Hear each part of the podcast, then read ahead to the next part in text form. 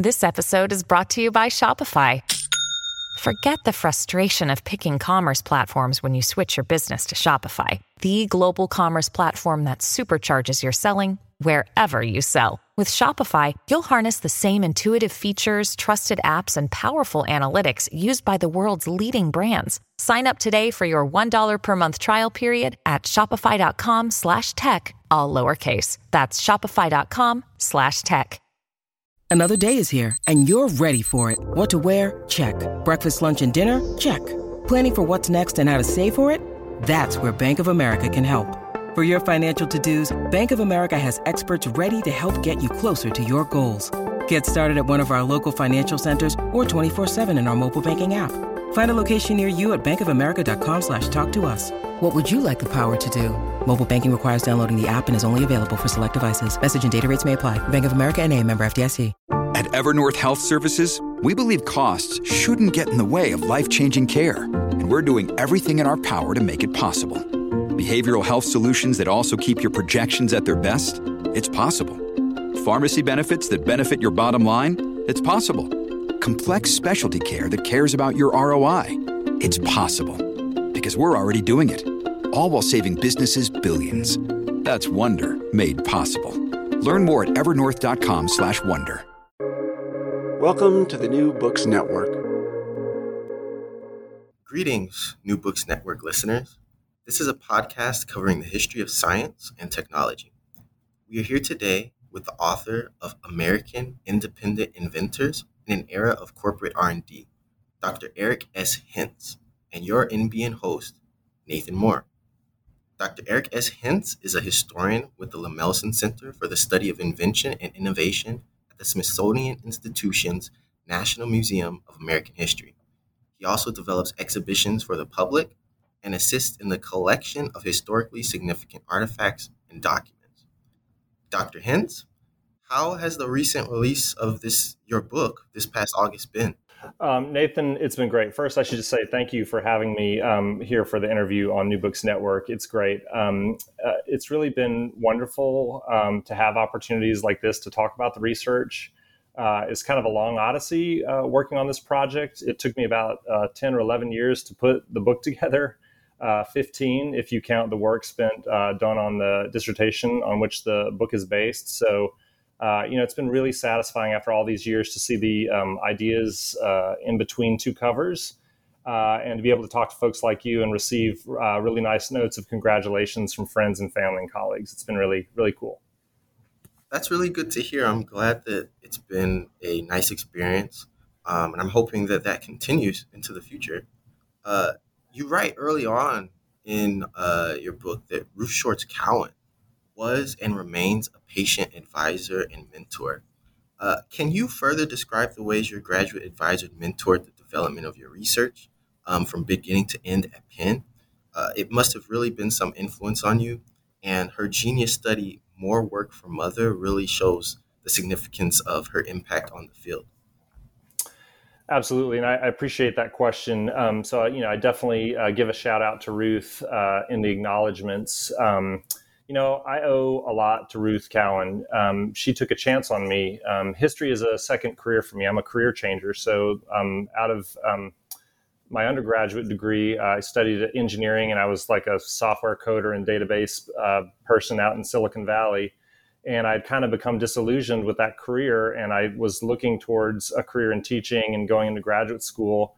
And she took a chance on me. I had a great experience at University of Pennsylvania, where she was my main advisor. And um, you know, like many advisors, she was just amazing uh, in terms of opening doors to me and for me and introducing me to the people that would be in a position to help with the research underlying the book. So, you know, we would be at like the SHOT meeting, Society for the History of Technology, and she would say, "Oh, Eric, come over here. I want to introduce you to Paul Israel." And of course, Paul Israel is like the distinguished Edison biographer and um, the executive director of the Edison Papers Project at Rutgers. Or she'd say, "Eric, I need you to meet Arthur Molella."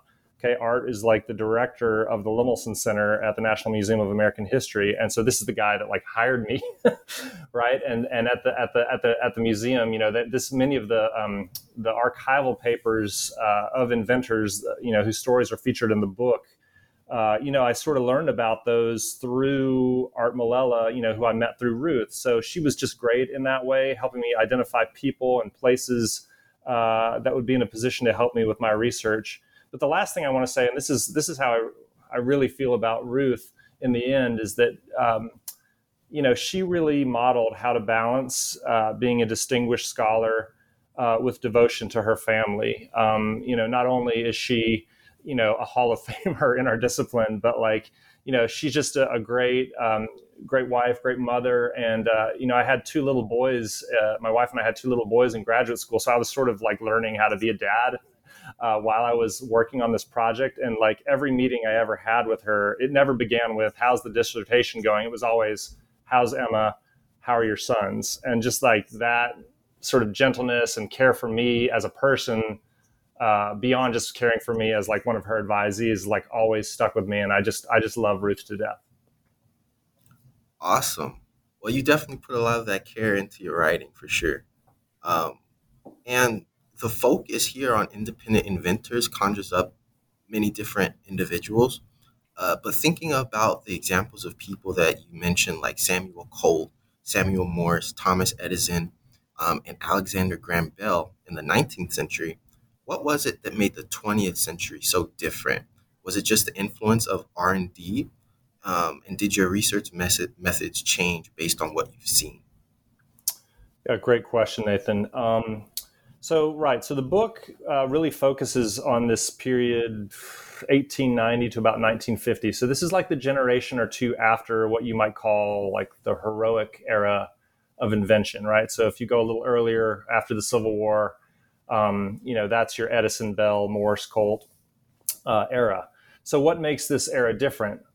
Uh, so, going back to the 19th century, when you have the, you know, the Edisons and the Bells, all inventors were independents. Um, and that's just how it was. You had an invention, um, and you would either develop a company to com- commercialize it, like Colt's revolver or Edison's light bulbs or whatever. But in the 20th century, things change um, corporate R&D emerges, uh, and this is inspired in part by Edison and Menlo Park, right? His kind of um, more systematic approach to invention uh, in his Menlo Park laboratory. So when um, corporate R&D comes along, uh, and later you get things like the university professor as an inventor, you get you know contract research with like Battelle and places like that. There are more different ways to be an inventor in the 20th century, and so it's you know, so one of the big questions in my book is just looking at that change. Conditions change, right? Now corporations are here. What does that mean for the traditional independent inventor uh, who carries over from the 19th century into this era where it's not just other individuals I'm competing with, right? We remember like Edison versus Tesla and things like that. Now it's individuals versus massive corporations. So it's a different ballgame when someone like Philo Farnsworth uh, who's the television inventor, is going against RCA.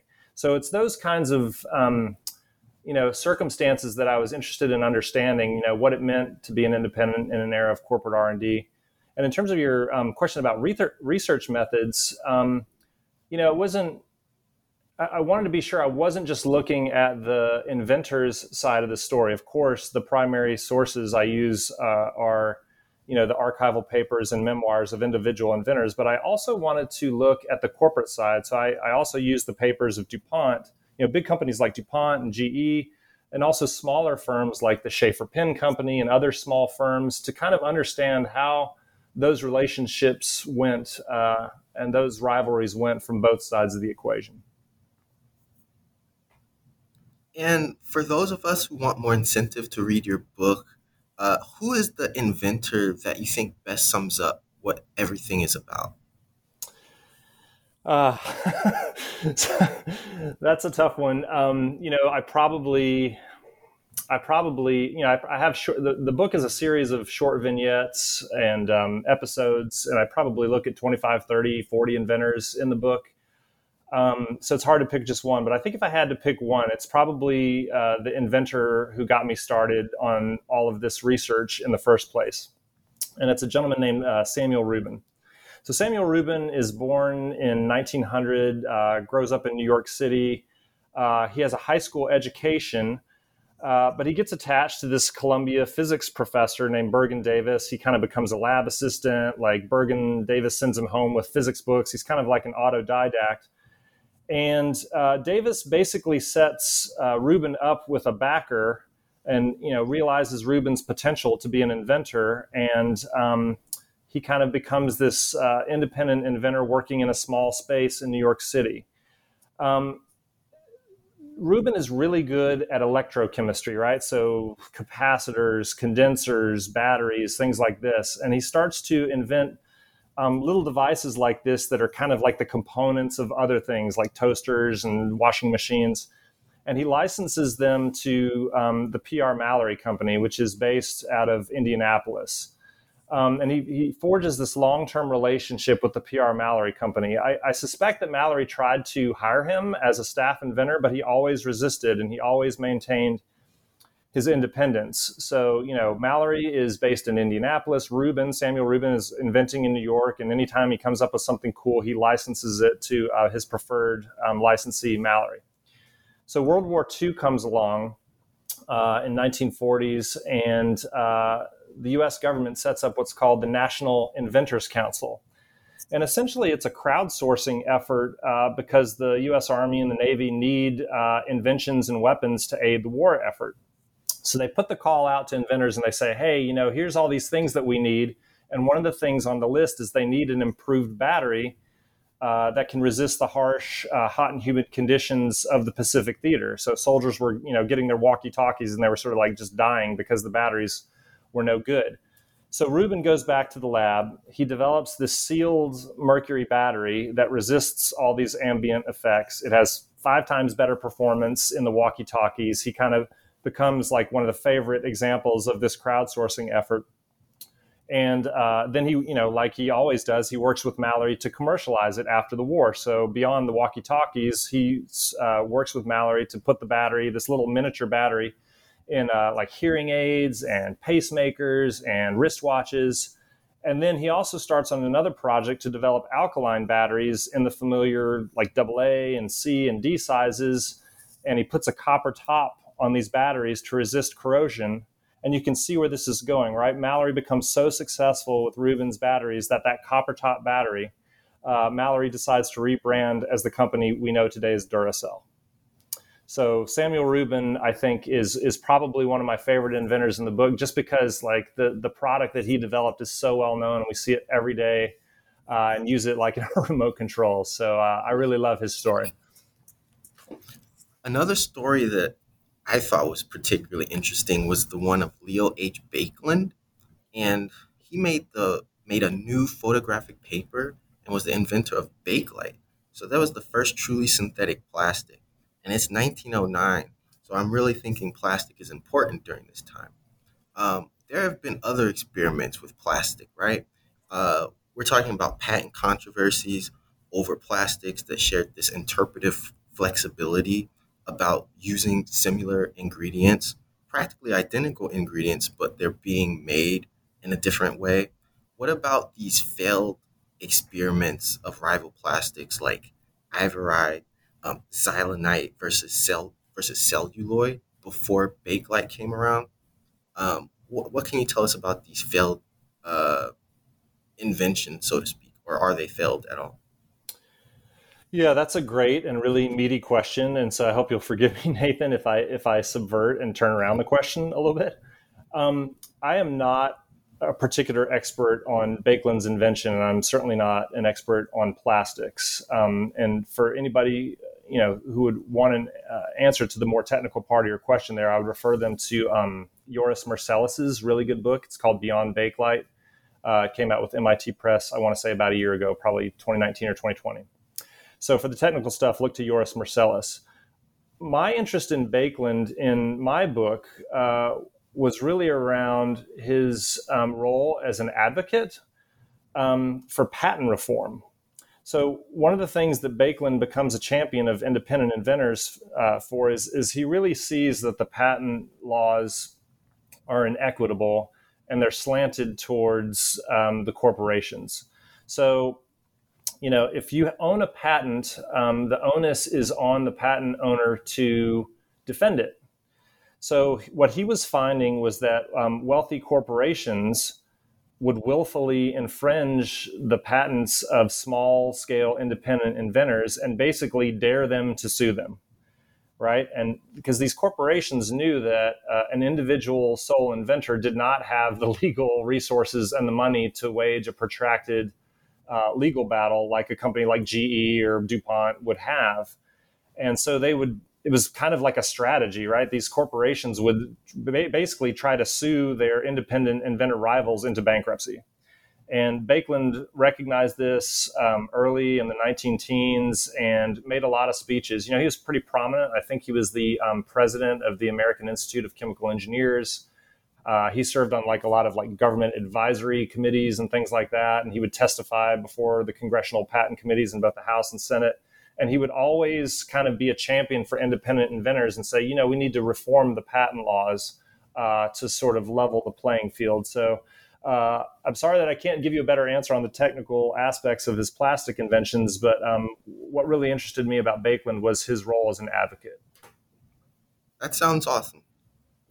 So, the inverse of this whole conversation um, is also taking us right to research and development and you say that this is the era of R&D. So can you specify how is this the era of R&D? I think about companies like AT&T, DuPont, Kodak, GE. What more can you tell us about these companies? Sure. So, um, you know, the corporate R&D uh, labs and, and the, the larger corporations are kind of the foil of this book, right? They're the they're the they're the, the, the people and the places that the independent inventors are kind of rubbing up against all the time and, and that they have rivalries with. So r&d right it's research and development. It's a different way of inventing and bringing products to market. Um, and i explain some of this in the introductory chapter of the book. Uh, there's a ton of literature on this. A lot of people have written on the emergence and history of corporate r&d so you know arguably the first corporate R&D lab in the United States is General Electric. So General Electric is founded in 1892 when Thomas Edison, two independents, Thomas Edison and Elihu Thomson, merged their interests. Uh, Edison had a lot of uh, direct current um, inventions, and Thomson had a lot of alternating current inventions. And so when they merged those together to become General Electric, now you have a full slate of products. Well, uh, come around you know the late 19th century, some of those um, patents from Edison and Thomson were about to expire. You know, they realized that in order to remain competitive, GE would probably need to either acquire uh, other um, inventors' inventions uh, to expand their portfolio of products. Uh, but this was difficult because by 1890 you have the Sherman Antitrust Act, and these kinds of like horizontal mergers and takeovers were kind of being frowned upon uh, by anti-monopolists. So what GE decides to do is they turn internal. They decide, well, we're just going to invent new products. Well, how are we going to do that? They turn to, you know, they look to Edison, one of their co-founders, as inspiration. I had mentioned that he had founded the Menlo Park Laboratory in 1876. This was with funding from Western Electric, so it was corporate from the beginning. Uh, he was kind of on retainer to Western uh, Union and you know he sets up this lab he hires a bunch of assistants it's kind of like combines a chemical lab and a machine shop and they can in, you know under one roof uh, be working on multiple projects at the same time uh, bring them from benchtop to commercialization relatively easily under one roof. And you know edison uh, makes you know the phonograph and his incandescent lighting system at menlo park. So this is like a really powerful example for ge now 10 15 years later they're like okay well we should just do this generally now that we're General Electric, and they hire an MIT chemist named Willis Whitney to run the lab, and so that's uh, in about 1900. So a lot of companies, you know, see the success of General Electric and their lab. Uh, you know, they improve the light bulb. Um, they get different filaments that last longer. They invent X-ray machines. They're you know starting to develop a lot of different products, and so many other companies follow along. Like you mentioned, AT and T, DuPont, Kodak. Uh, Corning, Alcoa, and others. And so, you know, from you know the emergence of the first, arguably the first uh, R&D lab in the U.S., uh, General Electric in 1900. About 25 years later, um, in 1927, uh, the National Research Council comes out with a study, and they have counted 999 corporate R&D labs. So there's this huge growth over about 25, 30 years, um, and now it's a thing that individual inventors have to deal with, and kind of becomes a foil for them. R&D is definitely important at that time, um, clearly. Uh, but something else that's also important is corporate messaging, advertising, um, and you know this whole thing about commercialization overall. And you mentioned that GE's Irving Langmuir, who in 1932 became the first corporate scientist to win the Nobel Prize in chemistry, um, he studied inert gases, uh, filaments, and improved light bulbs. Um, it really helped GE develop new products like X-rays and microwave tubes. Uh, and other examples of this are DuPont researchers, um, led by Wallace Carothers. And he studied chemi- yep. Carothers, yep. yes. He studied the chemistry of polymers that led to neoprene and nylon. And so the question that comes up now is did independent inventors ever get met with this kind of acclaim and popularity that R&D did during the same era? You know, that's a, a, great question, and it gets to the heart of one of the arguments in my book. So, um, you know, looking before the scope of my book to the heroic era, right? You've got Edison, Bell, Colt, uh, Morse. They become very famous, right? They're, it's often called the heroic era of invention, right? They really get well known for their inventions. Uh, but starting in the R&D era around 1900, something changes, right? And, and you've really uh, caught on to this with your question is like, how come we don't know um, in the same way inventors from this 20th century period? You know, like how come we don't know uh, the name Samuel Rubin uh, that I mentioned before, Chester Carlson, who um, invented the photocopier? How come they they're they're not as famous in our minds as some of these other heroes like Edison and Bell and and Colt? Part of the reason is, um, and I argue this in one of the first chapters of the book, is that uh, the corporations uh, are, are, part of this uh, phenomenon. The corporations realize that they need to win the public's trust. They've developed this new way of inventing, right? It's it's PhD scientists. It's in a lab. Uh, we're kind of working on multiple things together. Um, how can you give credit uh, to one person when it's a whole lab of people working? Uh, and they want to legitimize their new form of invention called r&d and unlike an individual um, corporations have a lot of budget to put towards things like public relations and advertising. And so they go on a concerted effort to really celebrate and promote their r&d labs and to promote people like irving langmuir and wallace carothers uh, and at the same time they're kind of um, maligning uh, the independent inventors. They want to establish their R and D labs as like the new, sophisticated, like better way of inventing. And in their ads, they say things like, "Well, we have a shiny lab with you know 300 associates and uh, a two million dollar annual budget, and these." You know, independents are sort of a thing of the past, and they're mere tinkerers. And uh, in their speeches and, and things like that, the, the directors of these labs kind of go out of their way to malign the independent inventors because they want to legitimize their new form of invention. And so I think that's a big, big part of why we don't know the names of independent inventors in this era is because the corporate machine really kind of got behind uh, this effort to malign them and celebrate their own R&D labs. What else can you tell us about independent inventors who have the scientific backgrounds and training, is there anything that sets them apart um, and that makes their research process different than industrial researchers or corporate or employee inventors?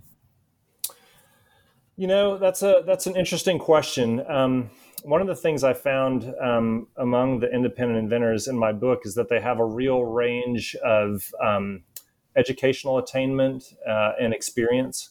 So I mentioned Samuel Rubin, right? He had a high school education. Uh, he was kind of an autodidact. He was able to, you know, uh, uh, latch on with this professor from Columbia and kind of teach himself. And then at the other end of that spectrum, you have someone like Leo Baekeland, uh, you know, as a PhD in chemistry from the University of Leuven in Belgium. Uh, another um, PhD independent inventor uh, that I feature in the book briefly is um, Lee DeForest. So Uh, he has a, a, PhD in engineering from Yale, and he goes on to um, uh, invent uh, many of the key radio patents. So um, I don't know that there's necessarily anything different about those uh, kind of highly educated uh, independent inventors like uh, Baekeland and DeForest. Uh, if anything, maybe they have a few more connections, right? They remain kind of connected to the university academic world a bit more. Um, but, you know, Baekeland didn't want to work for a big company. He wanted to remain independent. Same with DeForest. DeForest uh, actually starts out after his PhD working for uh, Western Electric, which is the um, kind of manufacturing wing of AT and T. And you know, so he starts out kind of as like a corporate researcher. And uh, there's this great diary entry that I found from like the late 1890s, and he's just like, "I hate this. I want to quit. Uh, I want. They're having me, you know."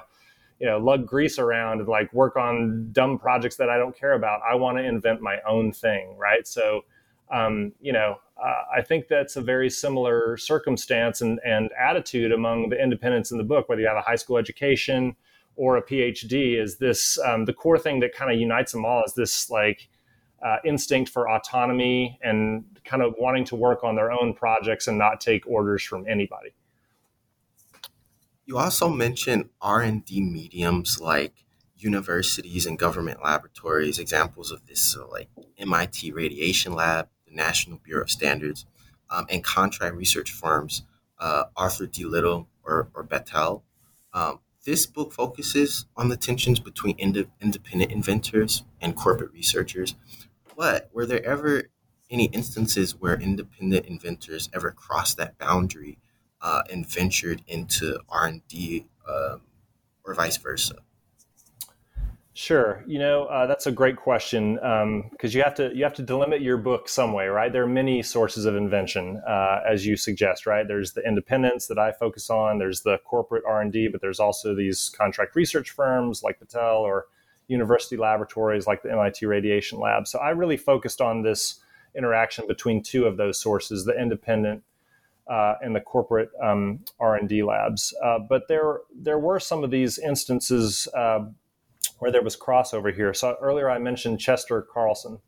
So Chester Carlson uh, is a patent attorney, uh, but he's also a tinkerer, and he invents the um, Xerox photocopying uh, process. And I should say photocopying process because this is how Battelle comes in.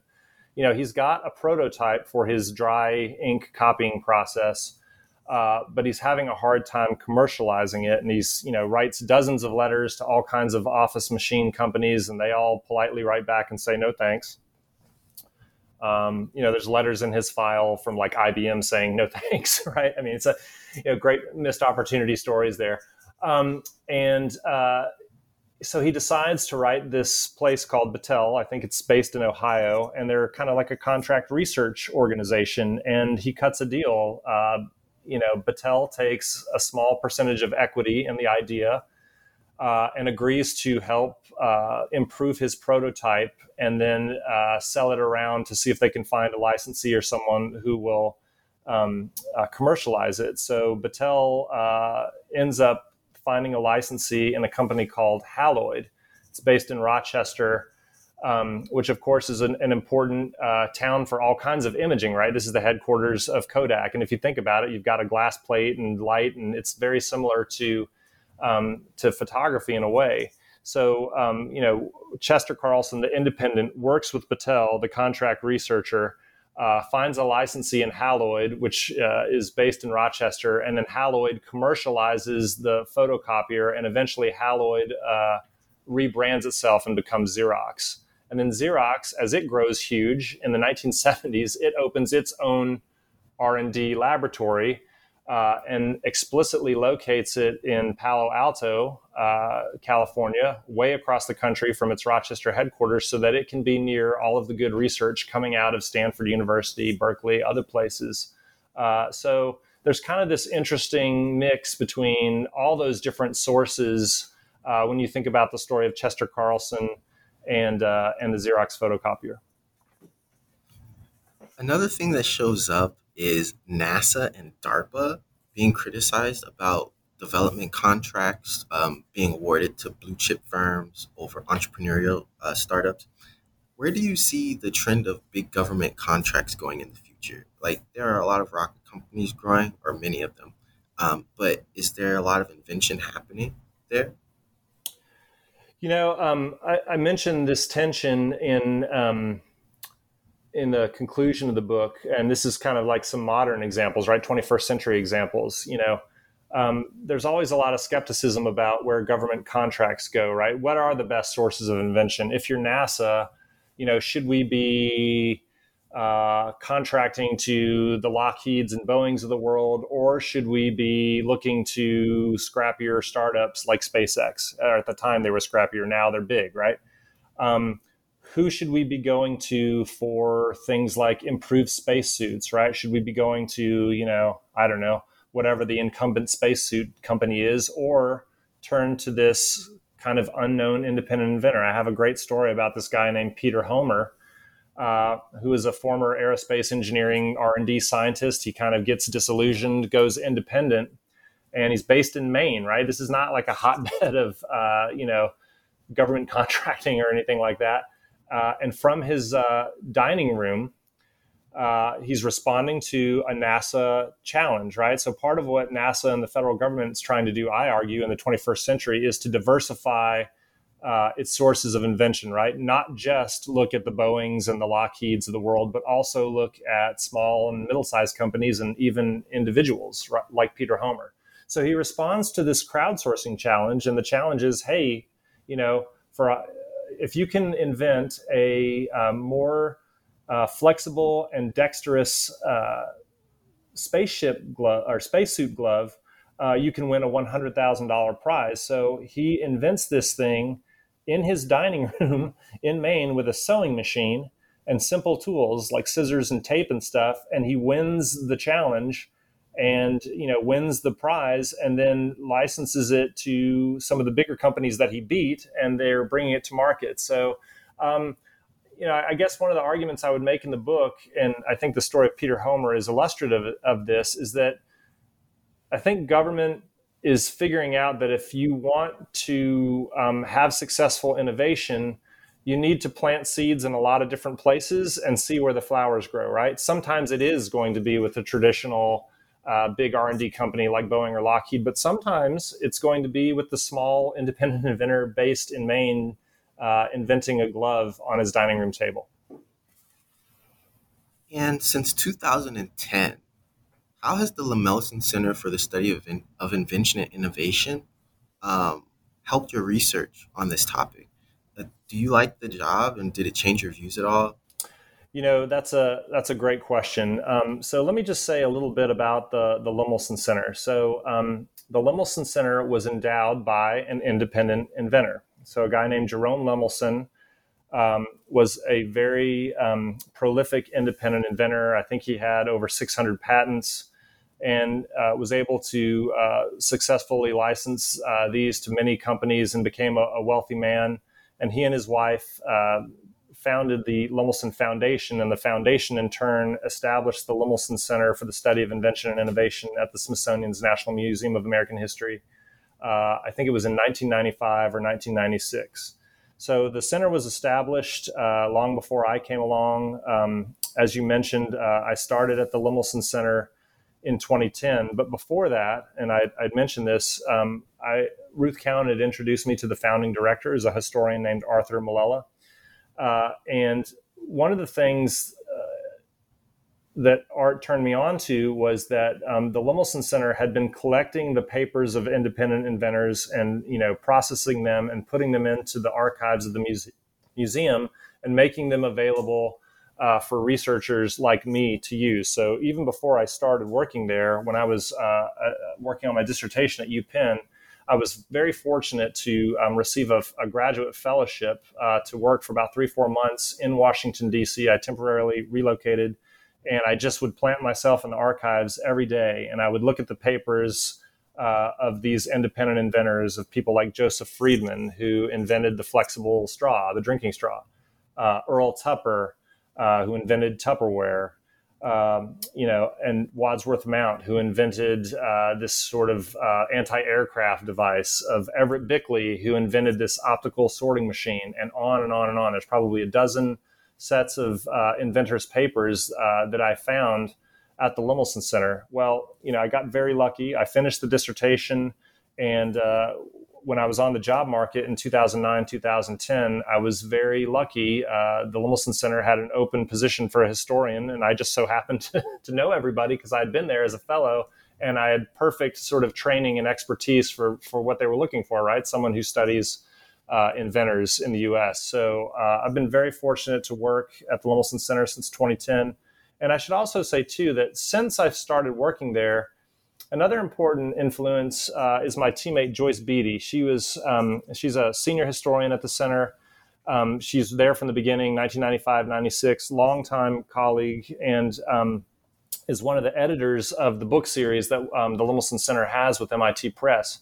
Her advice was that I really needed to um, kind of expand the range of cases that I use in the book. So the dissertation had a lot of white men, to be perfectly honest. And Joyce's insight, and I think it was a good one, was that we needed to diversify the cases. So I worked really hard uh, in developing the book from the dissertation to find more stories of women inventors, more stories of black inventors, uh, immigrant inventors, and tried to really diversify the book a bit uh, so that it was more balanced. So um, from top to bottom, uh, the Lemelson Center has been, uh, you know, great influence uh, on my work, a great place to work uh, for the last 10, 11 years. Diversification is a striking uh, topic that will lead into this next question. What about your public exhibitions and public programming about independent inventors? Uh, did these indif- independent inventors make communities amongst themselves?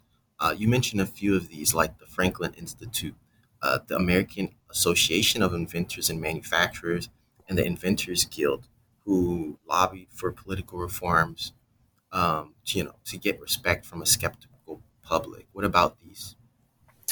Yeah, so there's an entire chapter um, of the book devoted to the different ways that um, independent inventors banded together. I, I, just thought this was really fascinating, right? So these folks who otherwise love to be lone wolves and sort of act with autonomy, uh, from time to time would band together with their fellow inventors to build um, social groups, uh, membership organizations, clubs, whatever you want to call it, to um, help them achieve their goals. So I'll just briefly go through some of those you mentioned. So the, the Franklin Institute has been around forever. I think it was founded in like the 1820s. It's based in Philadelphia. It was basically a clubhouse for inventors. Um, they had a technical library with um, books on all kinds of subjects. Uh, they would have a lecture program where inventors would come and demonstrate their um, inventions on Friday evenings.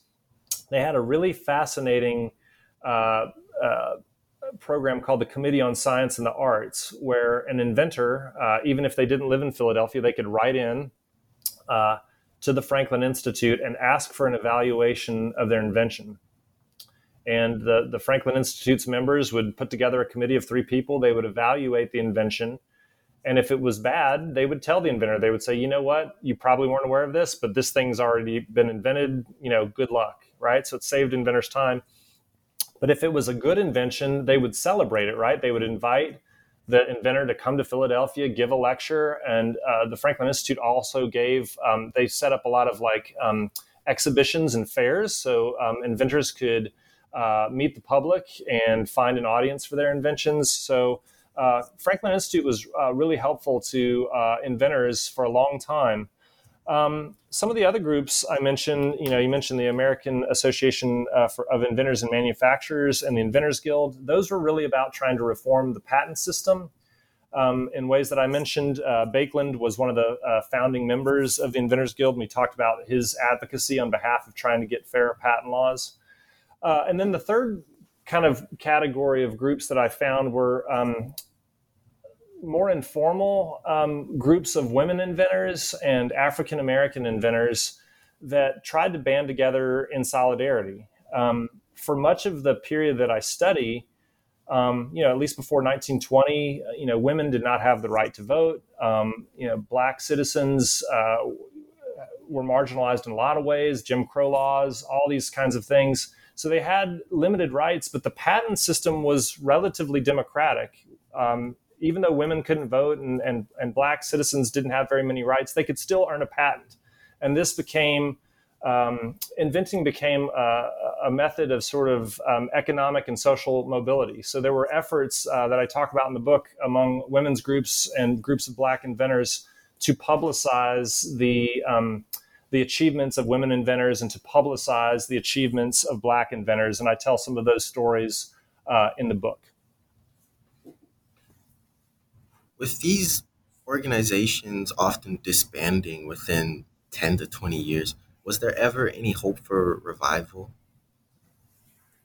Yeah, so great question. So, one of the arguments about all these groups, uh, from the Franklin Institute through the Inventors Guild on down, is I find that they only uh, last for about 10 or 20 years. The Franklin Institute's a little bit of, of an exception. It's still around, it's still in Philadelphia, but they kind of changed their uh, mode of operation. They're they're no longer an inventors clubhouse so much as uh, a museum for um, Philadelphia school children. So many of those services for inventors, like the evaluation service, the fairs, um, the library, all that's gone now. So um, and many of these other groups like the Inventors Guild, the AAIM, they just they fall apart. Like they just can't sustain their organizations and they don't achieve. Uh, any of their goals in terms of liberalizing the patent system or anything like that. Same with the, the women's groups and the African American uh, groups, right? Some of them come together and they're able to put on one or two fairs, maybe publish one or two issues of a newsletter, and then they just kind of fall apart. And so, um, you know, it's it's one of the things that's tough for independent inventors. They're not able to sustain their um, organizations that would otherwise provide support for them. And I find that the same thing is still true in the 21st century. Um, one of the stories that I tell is of a group called uh, Quirky. Uh, so Quirky is a, is a crowdsourcing uh, website. You can still go to quirky.com. But um, and and there is the same sort of idea, right? Is like you know if you have a good idea, submit it uh, to Quirky, and they'll evaluate it. And if they think it's good, they'll put some of their own capital in and um, they'll develop the uh, invention for you and then give the inventor uh, a share of, of the royalties. Well, Quirky is successful for a little while, but then it falls on hard times. It goes bankrupt. It goes into receivership. Someone buys it. They try to bring it out again. It's been struggling. So, I mean, I guess the, the big uh, argument here is that yes, while inventors do band together and they do form these organizations, uh, they tend to be fragile, whether that was in the 20th century or even now today and identities for women uh, inventors, African American inventors um, that had to conceal who they were. Um, could you explain further how they these identities formed and when they formed? Sure, that's a great question. So um, I mentioned uh, a minute ago that um, you know in an era of limited suffrage and disenfranchisement and limited rights for um, women and African Americans, they could still um, they could still earn a patent, right? The patent law still to this day has no restrictions on age, race, national origin, religion, any category, right? So they'll um, they'll give the patent to the first and true inventor, no matter who it is. Um, but the reality is, um, women inventors and African American inventors still faced a certain kind of prejudice at the patent office and especially in the marketplace. So I tell a couple of stories, heart, kind of heartbreaking stories uh, about how this works. Um, so uh, there was this uh, prominent, relatively prominent um, African American inventor named Garrett Morgan. Uh, he's based in Cleveland, uh, and his papers are at the Western Reserve Historical Society. Uh, he invents um, a traffic signal, kind of this red, yellow, green traffic signal uh, a variety of that that gets uh, licensed by um, uh, by General Electric for like forty thousand dollars. There's a lot of money, like in the nineteen teens and twenties. Uh, his other famous invention, and he has several, but probably the other second uh, famous invention is uh, a, a, gas mask. It's like a smoke hood. So it's got this hood that you put over your head, and then there's like a, a long hose that goes down to ground level so that um, um, you can kind of breathe in fresh air if you're in a fire or in a, you know, like a, a some sort of place where the air is not good. So Morgan goes to great lengths to conceal his identity because he is um, afraid that if consumers knew that he was a black inventor, they would not buy his invention. So he hires white actors uh, to pose with his smoke hood, and all of the pamphlets and literature and um, kind of advertisements of his smoke hood feature white actors holding the hood. Uh, and I mentioned some of these um, inventors exhibitions and fairs. He would also hire white actors to go with him to these fairs. And the white actor would say to anyone who came up, I'm Garrett Morgan, the inventor. And uh, Morgan himself would pretend to be a person called Big Chief Mason, uh, a Native American. And so they would do demonstrations. So Big Chief Mason, Morgan dressed as Big Chief Mason, would build the fire uh, in a teepee and it would be smoky Okay. And while the white actor portraying uh, Garrett Morgan, ostensibly, uh, is explaining the invention, uh, the real Garrett Morgan would put the smoke hood on in the guise of Big Chief Mason, go into the teepee uh, in all the smoke, and then come out unharmed. And so I just, my heart kind of broke for Garrett Morgan. I was like, you know, you had to sort of hire someone else to pretend to be you to sell your invention.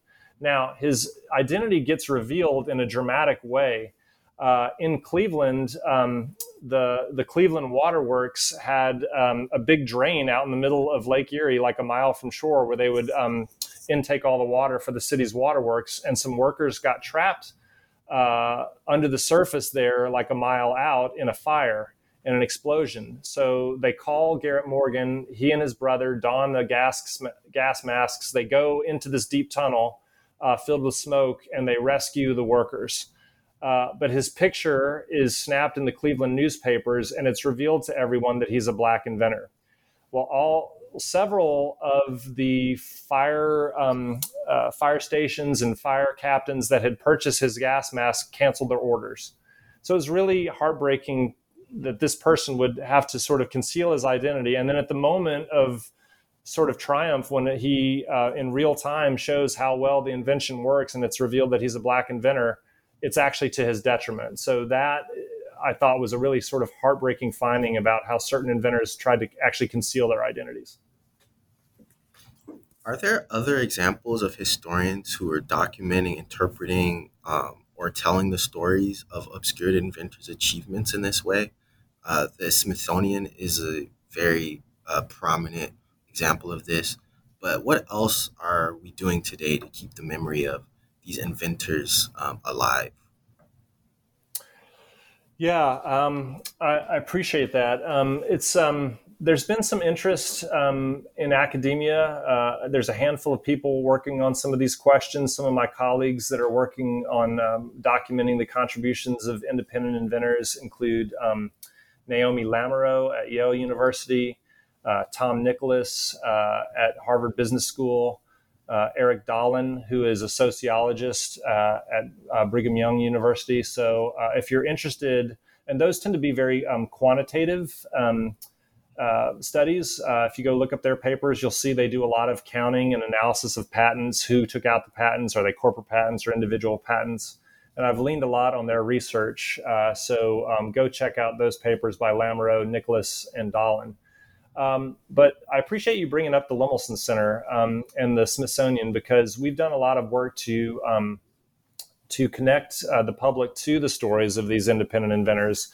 You know, so we you know we, we have a, a multi pronged strategy for doing that. I mentioned how the center uh, collects and preserves the papers of independent inventors, and we're doing that all the time. You know, so like a recent acquisition was the papers of uh, Robert Kearns. Uh, he was the inventor of the intermittent windshield wiper, and he was the subject of uh, the movie Flash of Genius, starring Greg Kinnear, uh, that tells about his battle with Ford and other car companies. So, uh, you know, we're preserving the papers of independent inventors, and then those become the kind of raw materials upon which our other interpretive work is based. So, you know, we do exhibitions. Uh, you know, we have over 3,000 square foot of gallery space in the museum devoted to stories uh, of inventors, some corporate, but many of them independent inventors and we also do uh, public programs. Uh, so in the era of Zoom, we do a lot of webinars where uh, we'll have what amount to fireside chats with all kinds of independent inventors, uh, from Lonnie Johnson uh, the African American inventor of the Super Soaker and other toys uh, and inventions, um, to people who are inventing sports and video games and all kinds of things. So uh, thanks for the plug for giving me a chance to plug the Lemelson Center. But you know, check us out at invention.si.edu to see what we've got going in the galleries and uh, in our public programming. Are we still in the era of research and development or R and D? Um, today's big tech firms like Google and Zuckerberg's Facebook have dealt with you know accusations of surveillance and censorship, but are these kinds of questions the same uh, backlash that R and D ever received in the past, or is it something else completely? You know, I think we still are uh, in the era of corporate R and D. Um, you know, if you just go look, um, and the, God bless the uh, USPTO, the Patent and Trademark Office, because they are really good about putting out their statistics. Um, and you can see that the top patentees in any given year are all massive corporations. It's IBM, it's Google, it's Facebook, it's you know Sony, it's you know all the ones that you would expect. So you know R and D labs are still doing a lot of business, right? They're still cranking out a lot of uh, patents. They're still employing a lot of scientists. They're still have huge budgets and huge uh, corporate campuses and whatnot. So I don't think R and D is going away anytime soon. Um, but I do think there is a greater recognition um, at the corporate level, which is the same as, as the government level, which we talked about earlier, which is the idea that I don't think corporations um, look to their own labs as the only source of inventions. There was a period where they did that, right? They, you know, were maybe a little snobby about this, and they would say, "Oh, you know, we're RCA or we're IBM." Um, and we don't need uh, you know to go out and license inventions from independent inventors but you know they're finding that they're getting scooped sometimes um, so you know like in the 1970s uh, ibm who was making you know millions and billions off of mainframe computers uh, almost missed the personal computer uh, moment, right? So they got scooped by some independents like Steve Jobs and Steve Wozniak with Apple Computer uh, or software companies uh, like Microsoft, also founded by a couple of Harvard dropouts doing stuff in their dorm room, uh, Paul Allen and Bill Gates. So I think there's a greater recognition that yes, while R&D is here to stay and it's not going anywhere, that they need to and they are constantly scanning the environment for interesting patents that come about, uh, independent inventors or small university inventor professors that are kind of doing interesting things and trying to create um, partnerships with them. Um, the other part of that question was like, you know, I don't know, for better or worse, the big evil corporation, right? Like, I think that's we've always had that, right? Some of these classic R and D companies, AT and T, you know, has been sued many, many times for being a, a monopoly. Um, you know, it's I think Facebook and Google are just different varieties of that. Um, I think uh, we're seeing many of the same things play out in the same ways that RCA made life difficult for Philo Farnsworth. I'm sure the Facebooks and Googles of the world, now that they're big and powerful, are making it tough and using their leverage uh, in similar ways against today's independent inventors. Yeah, we have a public digital humanities course here at Auburn that's garnered more interest. And the online world is definitely making new, accessible uh, mediums and venues for history to be acceptable, uh, accessible to a broader audience. Um, Oracle and other cloud providers like that are also hosting different web applications as well. Um, are you doing anything with digital humanities to spread the awareness of independent invention? Yeah, absolutely. Um, you know, I mentioned uh, the Lemelson Center's website. So uh, it's invention.si.edu, and the SI is for Smithsonian Institution.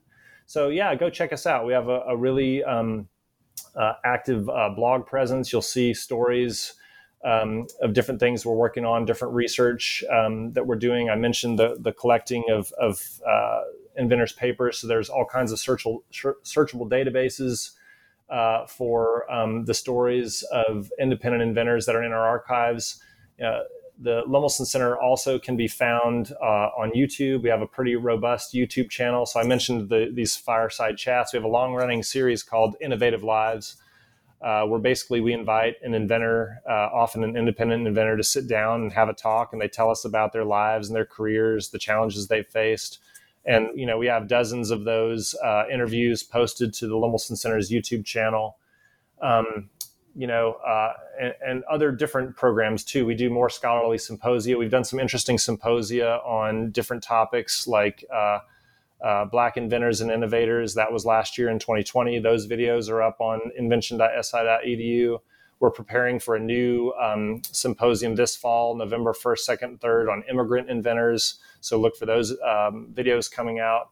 So yeah, we're we're constantly using uh, our website as a platform to get the word out about uh, historical inventors and inventors from today. That's good to hear.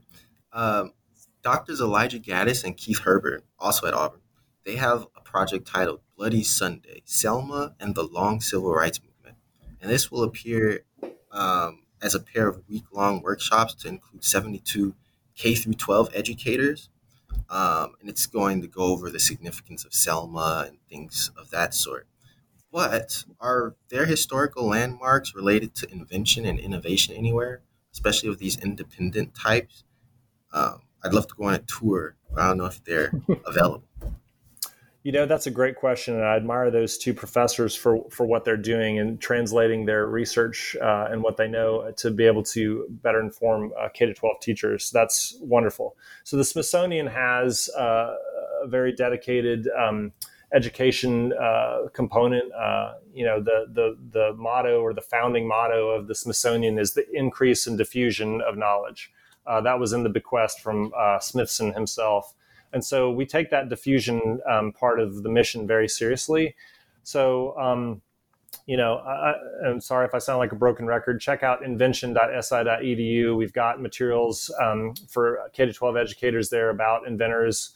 Um, but to the other part of your question, um, are there landmarks? And, you know, I'm racking my brain a little bit um, because the two that come to mind are, are more of what you might call the heroic inventors. Um, you know, so I'm thinking of um, uh, the Edison uh, National Historic Site is in Orange, New Jersey. This was his second lab uh, after Menlo Park, so you can go get a tour of his uh, lab in Orange, New Jersey.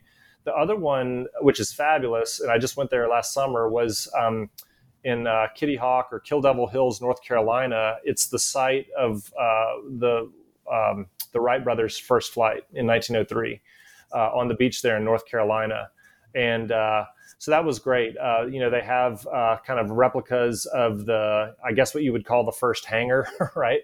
Uh, ever in history, uh, and you know, you can walk down the flight line and uh, kind of. They have a replica of the flyer there as well. So, you know, those are two what you might call heroic era inventors, but I'm struggling to think of an example of a historic site or a place you could visit for the kinds of inventors I'm talking about, like the less known uh, later inventors that come more in the later part of the 20th century. So I'll have to think about that one a little more. And I guess maybe it's a sign that we need more of this kind of thing, Nathan. the era of a lot of this discussion has, you know, started in 1890 um, and, you know, progressed through the 20th century. But the but things really began to shake up during the New Deal era with patents. So what happened, you know, in the 1930s during the New Deal? Right. Uh, great question. So I have a whole um, chapter devoted to uh, what I call the elusiveness of patent reform. So um, all along this uh, era that you mentioned, so 1890 is a convenient starting point because that's the year that the Sherman Antitrust Act is um, put into law. And so this is the, one of the first uh, anti-monopoly laws. And the idea was that um, there was a recognition in Congress and politically that you know if companies got too big and you know, you think of some of the classics like Standard Oil or or others. Uh, AT&T eventually got this big, right? It, it would have an anti-competitive effect in the marketplace where you know Standard Oil could use its size and um, and sort of purchasing power and its leverage to basically crowd out smaller competitors. They would just you know gouge prices and make it difficult for others to compete. The same was true in the technical industries. Um, by the you know 1920s and 30s, uh, Congress was realizing that patents were a big part of how technical firms maintain their monopolies. So, you know, uh, if you've got, uh, you know, your General Electric and you've got a patent on a certain way to make a light bulb, um, you could use that patent. Um, and if you think a smaller rival, and I tell this story of a smaller rival named uh, Charles Eisler, uh, New Jersey inventor who makes the machines that make the light bulbs.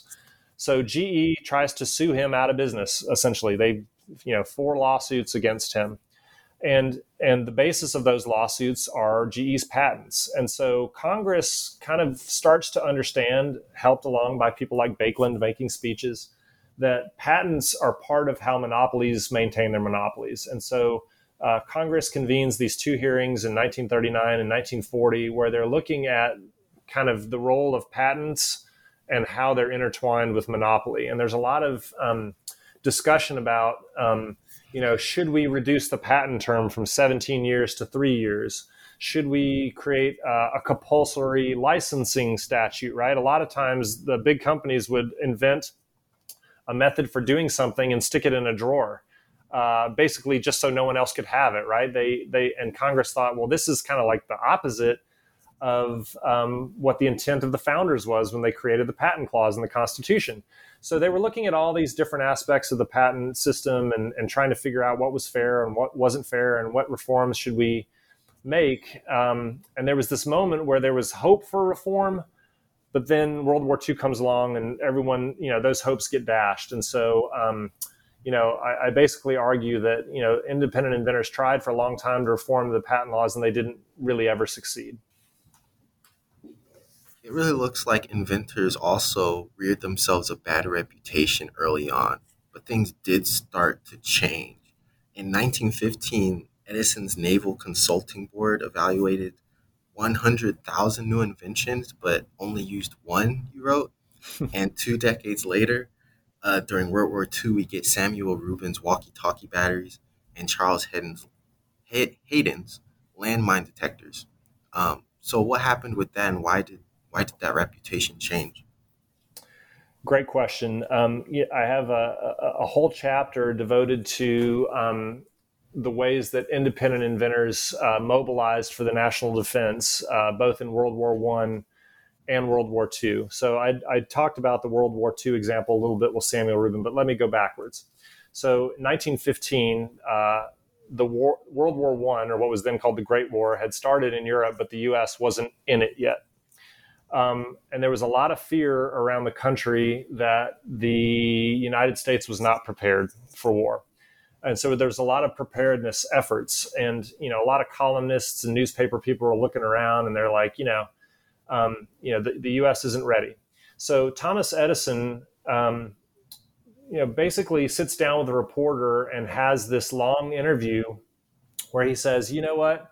We may be slightly unprepared in terms of the size of our army and the size of our military and the size of our navy but here's the us advantage. If it turns out that we get drawn into this european war you know, we have inventors. You know, and my proposal is that we mobilize the nation's inventors and we, you know, build a stockpile of advanced dreadnoughts and submarines and machine guns and airplanes. And, you know, when the time comes, if the time comes that we get drawn into World War One, um, we'll use the the native inventive genius of America to sort of uh, wage a technological war uh, if we get drawn in. And so this uh, interview that Edison does in like 1914, 1915 captures the imagination of uh, the Secretary of the Navy named Josephus Daniels. And Daniels basically takes him up on it. He says, Hey, if you're serious about this, let's do it. So they found this thing called the Naval Consulting Board. Uh, and Edison recruits a whole bunch of inventors to come and brainstorm and develop um, inventions that would na- aid the Navy. The Army also sets up much later a smaller uh, kind of similar um, effort. And so, not only are the inventors that are named to the board, this would be people like Edison, Leo Baekeland, Frank Sprague, and others, they're inventing their own inventions, but they also do this crowdsourcing thing where they put the call out to the nation and say, hey, if you've got an idea, you know, send us your idea and we'll evaluate it. Um, so, you know, as you can imagine, uh, the Naval Consulting Board gets like all these harebrained ideas about like submarine nets and things that like don't work and uh, and they get really frustrated. Um, and so, you know, by the end of the war, 1918, uh, the U.S. does eventually get drawn into the war. The uh, the Naval Consulting Board has evaluated over 110,000 inventions from the public, but they only implement one, uh, which is a flight trainer. And so this really saddles the the independent inventors with a poor reputation. It's like, what the heck? You know, I thought we were the United States. There's a lot of like op-eds about how, you know, the, the U.S. isn't nearly as inventive anymore. Oh, and by the way, uh, at the same time, the corporate and university scientists are, have their own effort, the National Research Council, and they're developing all kinds of great methods for submarine detection, uh, using uh, advanced physics for sonar and all these kinds of things. And so uh, and this is on top of all of the uh, corporate PR that's happening where the corporate inventors are maligning the independents. So, like, this moment is really interesting in World War One, where um, you know the independents get this this bad reputation, uh, which is a result of their poor perform- performance during that war, but also the continued corporate PR efforts. Now, that was a long answer, but then fast forward 20 years later to World War II. Uh, and uh, the government kind of learns its lessons. Uh, World War II comes about. They do another crowdsourcing effort, uh, but they they learn how to clean up some of the mistakes from the past, and they have a much better record. So I mentioned Samuel Rubin and the the batteries that performed better.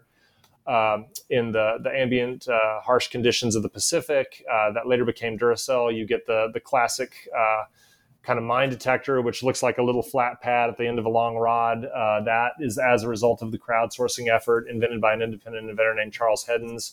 Uh, you know, different inventions uh, where uh, down pilots can signal to a rescue airplane, things like that. So in World War II, the inventors uh, kind of rebound a bit and they have a better showing than they had in World War One.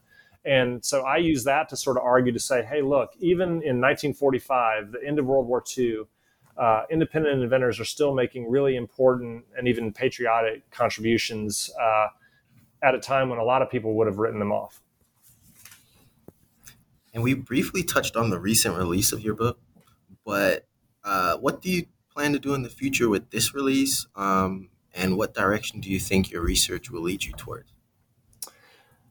Great question. Um, well, I'm delighted to be talking to you today, Nathan, and I'm I'm hoping to do some other talks. I'm going to give a colloquium talk at the the museum uh, via Zoom uh, in November, uh, and hope to uh, you know just keep promoting the book and, and getting the ideas out there. I hope to actually talk to some uh, inventors groups. We talked about the fragility of some of those groups, but they're still around, right? So there's like a, a, a DC uh, inventors group that's local here, and many other inventors groups. The USPTO puts on a lot of programming uh, around the history of invention. I hope to be able to to give a talk there and and kind of um, make sure that this book gets into the hands of exactly the people I'm writing about. Right, that's one of my goals.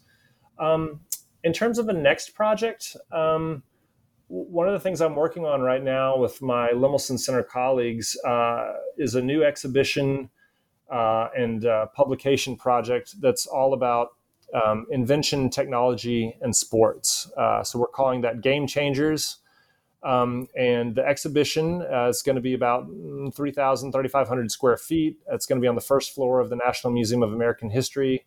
Should open in 2023. Um, and it looks at like all the different uh, cool inventions that underlie uh, sports, right? If you think about it, pretty much every sport um, is mediated by some kind of technology, whether that's like, you know, um, metal tennis rackets, right? We used to have wood tennis rackets, and then uh, Howard Head came along and invented uh, kind of graphite uh, rackets and other lighter materials um, or, or, whether it's something like a really precise photo finish camera. I had a great conversation with uh, an inventor named Doug DeAngelis uh, with Lynx Technologies, and in the 80s he was really frustrated. Photo finish cameras used to be like wet film, right? It was like Polaroid or wet film.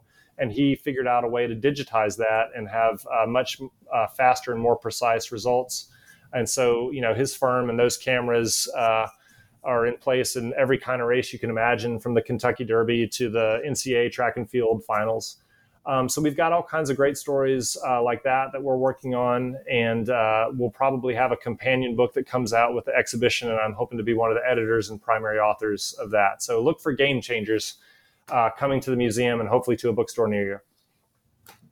Definitely. I think I'm definitely waiting for that one to come out for sure. uh, all right. What invention are you still waiting for someone to make, if at all? Oh,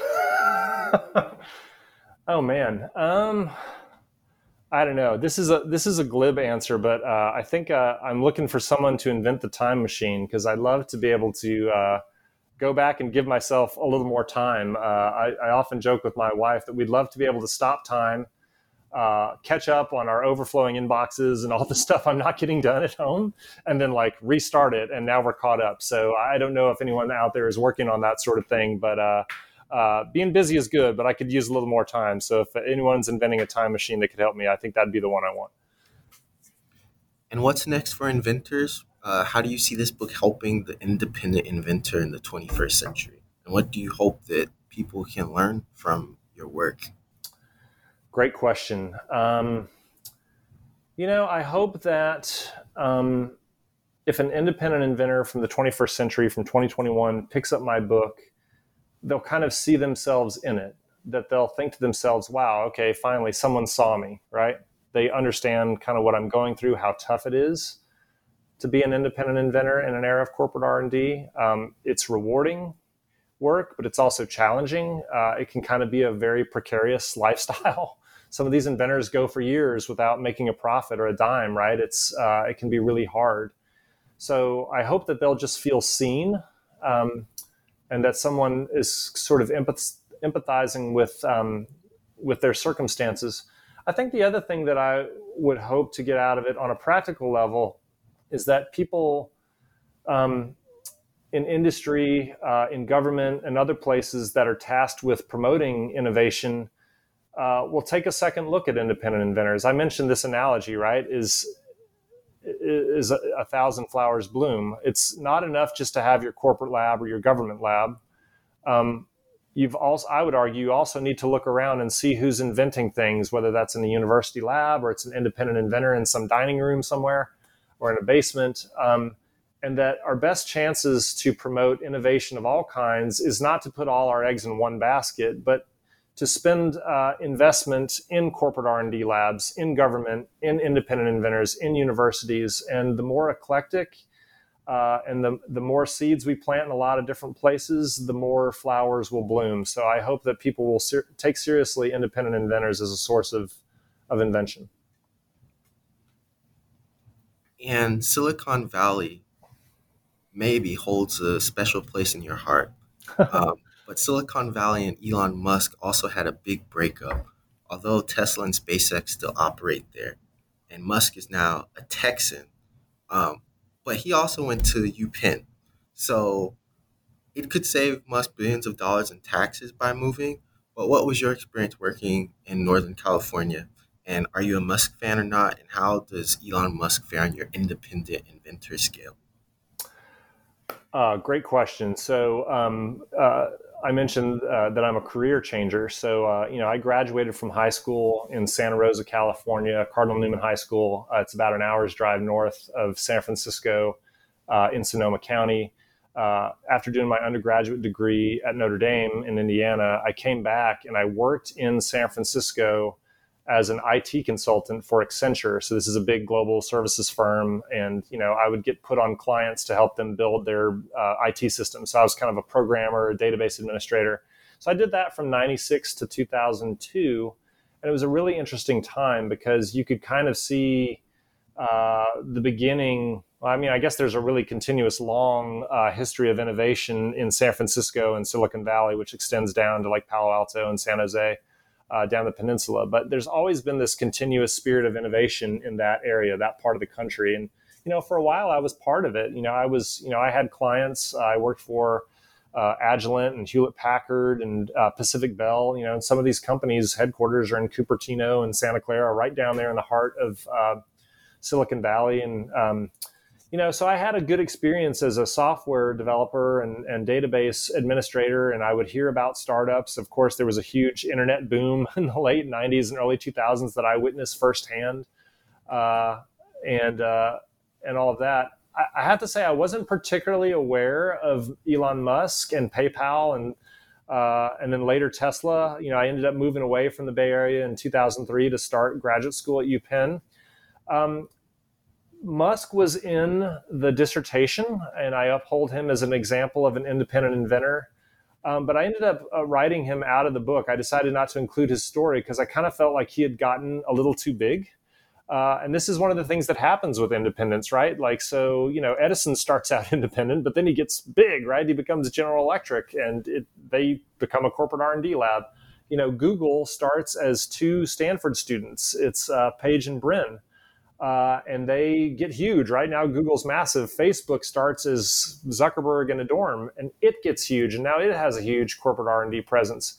So I, I kind of felt by the time the book came out that um, Musk was almost too big to include, right? Like, so, um, so yeah, I, uh, he's an interesting case study, and I've definitely kept my eye on, on him a little bit. So, uh, I, I, guess you can be the judge whether or not he belonged in the book or not. Yeah. Well, what about space um, and aerospace? Likewise, um, is space the next frontier for independent inventors to shine? Um, or is there another industry that's in dire need of independent inventors today? What do you think about all of that?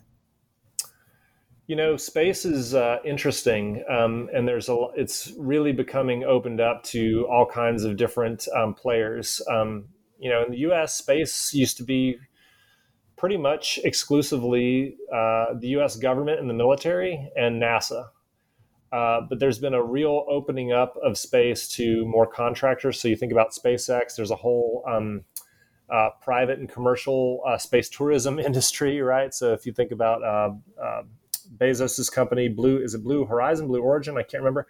Um, Blue Origin. that's right. And then um, the Virgin Galactic, right? So we've seen a lot of these companies. And I think this is in part um, part of that argument, which is um, when government opens itself up to the ideas from a lot of sources, you can get new different kinds of ideas and innovation. So uh, NASA was really among federal agencies some of the first to embrace this idea of crowdsourcing.